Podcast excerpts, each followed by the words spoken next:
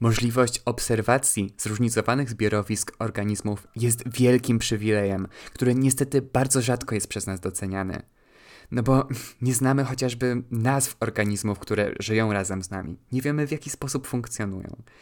I traktujemy przyrodę jako zupełnie odrębny od nas byt. I pokłosie tego obserwujemy chociażby na Odrze. Bo to wszystko, co się stało na tej rzece, ma swoje przyczyny w tym, że przyrodę traktujemy bardzo przedmiotowo. I właśnie przez to pozwalamy sobie na zanieczyszczanie jej. I przez to umierają organizmy żywe. W otaczającej nas rzeczywistości, w tym późnym kapitalizmie, przyroda stała się bytem utowarowionym, przedmiotem, a nie podmiotem. I kiedy w ten sposób ją traktujemy, dzieją się bardzo złe rzeczy, bo przez to mamy takie milczące przyzwolenie na to, żeby robić z przyrodą co tylko chcemy, nie zważając na inne organizmy żywe. Pomimo to wciąż mamy szansę obserwować siedliska naturalne, które w minimalnym stopniu zostały przekształcone przez człowieka. To są niezwykle skomplikowane ekosystemy, pełne złożonych sieci zależności, w które my, chcąc nie chcąc, jesteśmy uwikłani. Kiedyś spotkałem się z bardzo ciekawym zobrazowaniem tego faktu.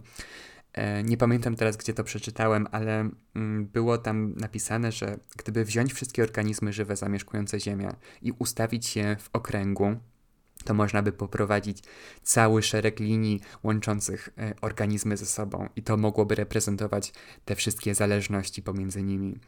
I jeżeli weźmie się któryś gatunek z tego kręgu, któryś jakiś kluczowy gatunek, który tworzy szczególnie wiele e, powiązań z innymi, to cała ta sieć może zostać załamana. Także pozwalając na wymieranie gatunków, podejmujemy ogromne ryzyko, że wydarzą się rzeczy bardzo złe i trudne do przewidzenia. Wiem, wyszedł mi kolejny bardzo poważny wstęp, ale w związku z tym, co się stało z Odrą, w związku z tym, że organizmy żywe, które ją zamieszkiwały, po prostu umarły, jest mi bardzo przykro i nie za, bardzo jest mi do śmiechu. Także no, wyszło jak wyszło, ale witam Was w podcaście Bo jak biologia. Jestem Maciek i opowiadam tutaj o biologii. A dzisiaj opowiem Wam o zjawisku, które nosi nazwę homogenizacji biotycznej.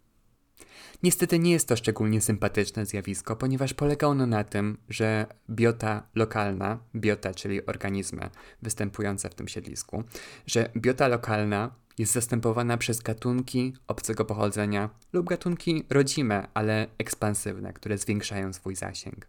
W wyniku tego zwiększa się jednorodność siedlisk. One różnią się od siebie w coraz mniejszym stopniu i nie ma w tym nic dobrego. Ale na razie powiedziałem jedynie o homogenizacji taksonomicznej, czyli o tym, że ten skład gatunkowy w e, odrębnych siedliskach staje się coraz bardziej jednorodny. Ale homogenizacja biotyczna dotyczy jeszcze innych aspektów, ponieważ możemy wyróżnić jeszcze homogenizację genetyczną oraz homogenizację funkcjonalną. Homogenizacja genetyczna polega na tym, że różnorodność genetyczna w obrębie gatunku maleje i przez to organizmy należące do właśnie jednego gatunku e, są do siebie coraz bardziej genetycznie podobne. Może się tak dziać, jeżeli populacje są przenoszone z miejsca na miejsce w obrębie zasięgu gatunku. Wtedy może dojść do krzyżowania się populacji i ta ich odmienność genetyczna może, może zostać zatracona. I to wcale nie jest nic dobrego, ponieważ jeżeli populacja przez dłuższy czas zamieszkuje jedno terytorium, to przystosowuje się do jego warunków. I jeżeli właśnie dojdzie do takiej hybrydyzacji pomiędzy populacjami, to te przystosowania mogą zaniknąć, przez co te lokalne populacje mogą radzić sobie już gorzej w swoim środowisku życia. Innym mechanizmem, który zwiększa homogenizację genetyczną, jest tak zwany efekt założyciela. Efekt założyciela polega na tym, że mała grupa osobników zasiedla całkowicie nowe terytorium. I przez to, że to jest mała grupa osobników, ich pula genetyczna jest stosunkowo niewielka. I w kolejnych pokoleniach, kiedy populacja się rozrasta, okazuje się, że jest ona bardzo jednorodna genetycznie. I może to przynieść niezbyt sympatyczne dla środowiska konsekwencje. Tak się stało w przypadku mrówki argentyńskiej, Linepitema humile. Charakteryzują się one tym, że wykazują agresję w stosunku do osobników, które nie pochodzą z tego samego gniazda. Ale w wyniku efektu założyciela, część z tych mrówek została przeniesiona do Kalifornii.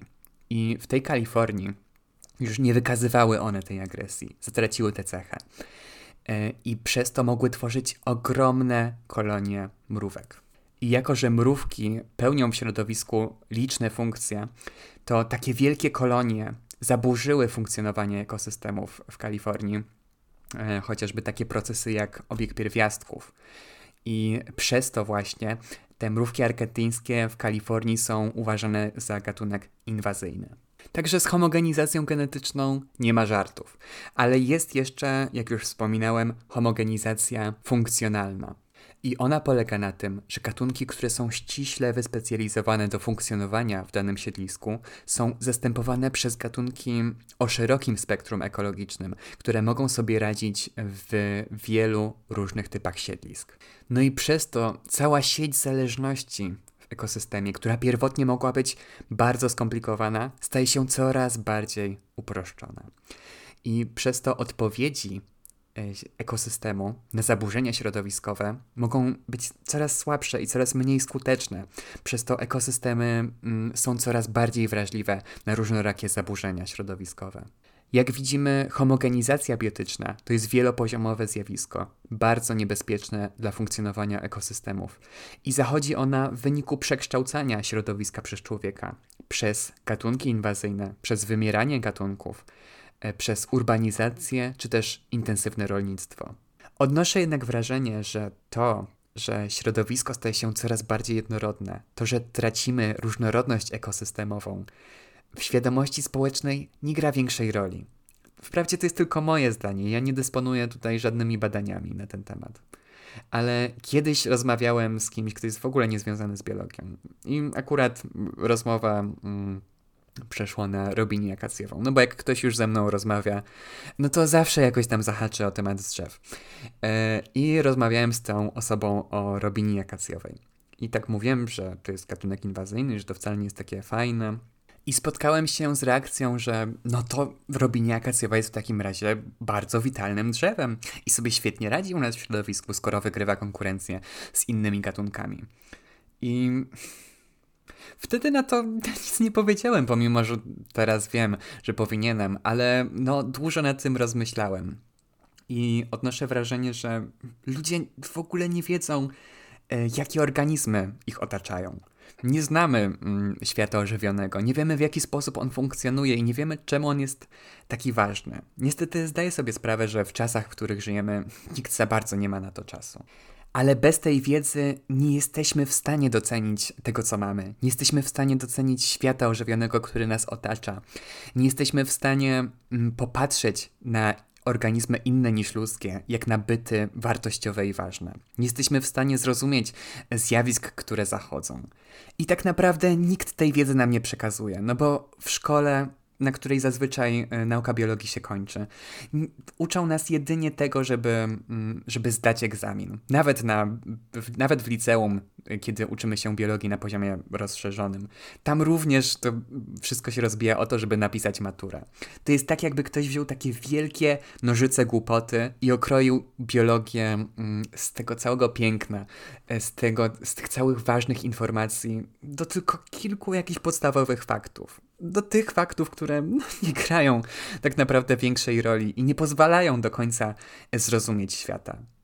I bardzo to jest dla mnie frustrujące. Mm, swoją drogą, właśnie po to założyłem ten podcast, żeby dzielić się e, z innymi ludźmi swoją wiedzą, żeby przedstawiać e, świat organizmów żywych i żeby przybliżać ludzi do niego. Wprawdzie ja mówię tak, jakbym miał tutaj niewyobrażalne zasięgi, ale ja doskonale zdaję sobie sprawę z tego, że tak nie jest. Mam nadzieję, że się to będzie zmieniać oczywiście, ale jeszcze tak nie jest. Ale po to tutaj na razie jestem, żeby mówić do mikrofonu o rzeczach, które są ważne i mówić o tym w jak najlepszy sposób w miarę możliwości, bo wychodzi to różnie. E, ale no, jestem tutaj po to, żeby zbliżać Was do świata przyrody. Okej, okay, dosyć tej ogromnej dygresji. Wracamy do homogenizacji biotycznej, bo mam jeszcze do opowiedzenia mm, kilka rzeczy.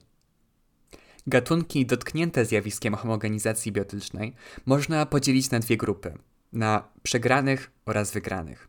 Przegrani to są te gatunki, których zasięg w wyniku tego zjawiska się zmniejsza, a wygrani to są te gatunki, których zasięg się zwiększa. wykazano, że przynależność gatunków należących do wygranych i przegranych, e, ta przynależność do wyższych jednostek taksonomicznych jak rodziny, e, nie jest losowa. Ponieważ blisko spokrewnione gatunki, należące właśnie na przykład do jednej rodziny, wykazują podobne cechy. I te cechy mogą mieć znaczenie, jeżeli chodzi o to, czy gatunek zostanie zaklasyfikowany jako wygrany, czy jako przegrany. I na przykład w przypadku papug, bardzo sympatycznych zwierząt, mamy do czynienia z cechami, które mm, sprawiają, że raczej klasyfikujemy je jako e, przegranych. Są to zwierzęta dosyć duże i atrakcyjne dla nas pod względem wyglądu, więc mogą być celem dla ludzi, którzy je nielegalnie odławiają i później sprzedają. Oprócz tego papugi charakteryzują się raczej niską płodnością i to wszystko sprawia, że zasięgi papug e, zmniejszają się. Więc w tej grupie wyróżniamy stosunkowo dużą liczbę gatunków na pozycji przegranej. Z kolei, jeżeli chodzi o ptaki śpiewające, to tam jest dużo gatunków o małych rozmiarach, które są albo wszystkożerne, albo są ziarnojadami. I to są cechy, które sprzyjają powiększaniu się e, ich zasięgów. I dlatego tam z kolei znajdziemy dużo gatunków na pozycji wygranej.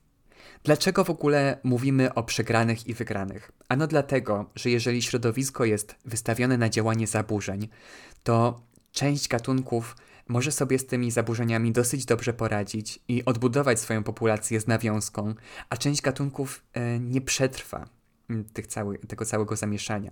Tak było zawsze i tak też było w przypadku mm, poprzednich wielkich wymierań. Również można było wyróżnić gatunki przegrane oraz wygrane. Uogólniając, wśród wygranych możemy wyróżnić gatunki, które charakteryzują się szybkim wzrostem, szybkim tempem rozmnażania, dosyć wydajnymi sposobami rozprzestrzeniania się. Natomiast wśród przegranych um, odnajdziemy gatunki, które, których cechy są zaprzeczeniem e, tych cech, które wymieniłem dla gatunków wygranych. Jak już wspominałem, za homogenizację biotyczną odpowiadają czynniki związane z aktywnością ludzką, ale najważniejszym z nich jest urbanizacja. Urbanizacja powoduje skrajne przekształcenie terenu. W jej wyniku terytoria stają się przystosowane do spełniania potrzeb tylko jednego gatunku człowieka.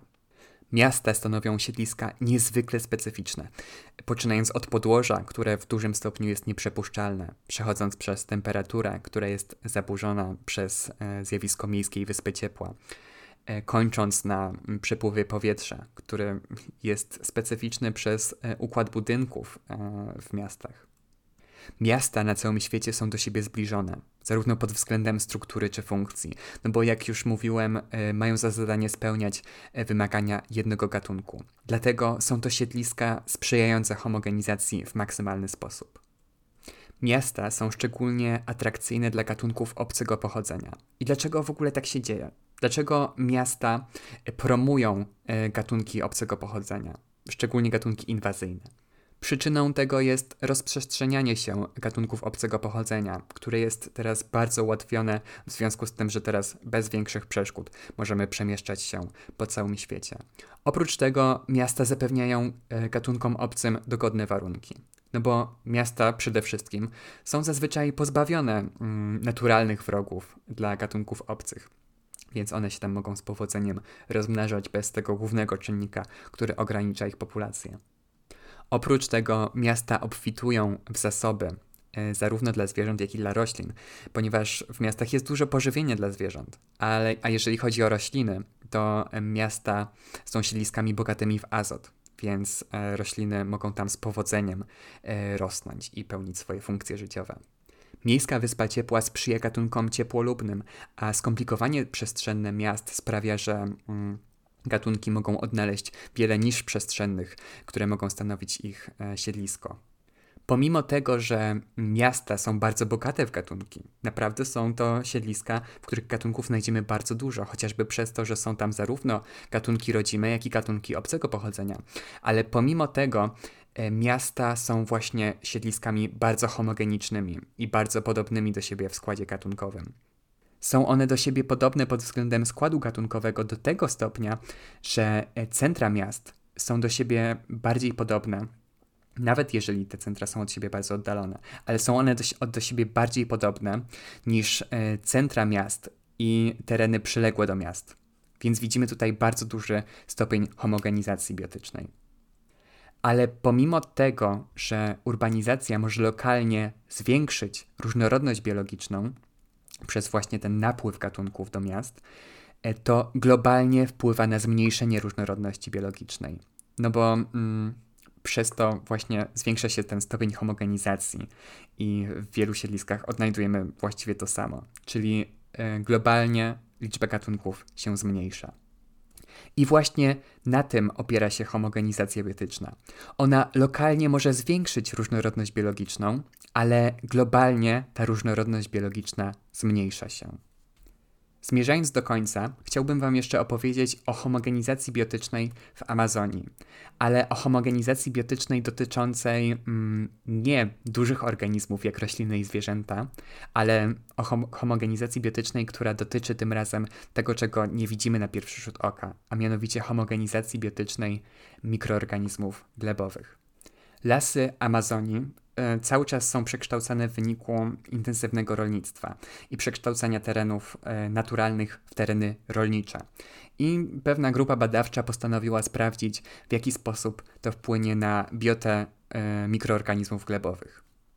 Więc naukowcy postanowili zebrać próby gleby z lasów oraz z terenów, które zostały przekształcone w pastwiska. Słuchajcie, bardzo mocno mi się zmieniły warunki nagrywania.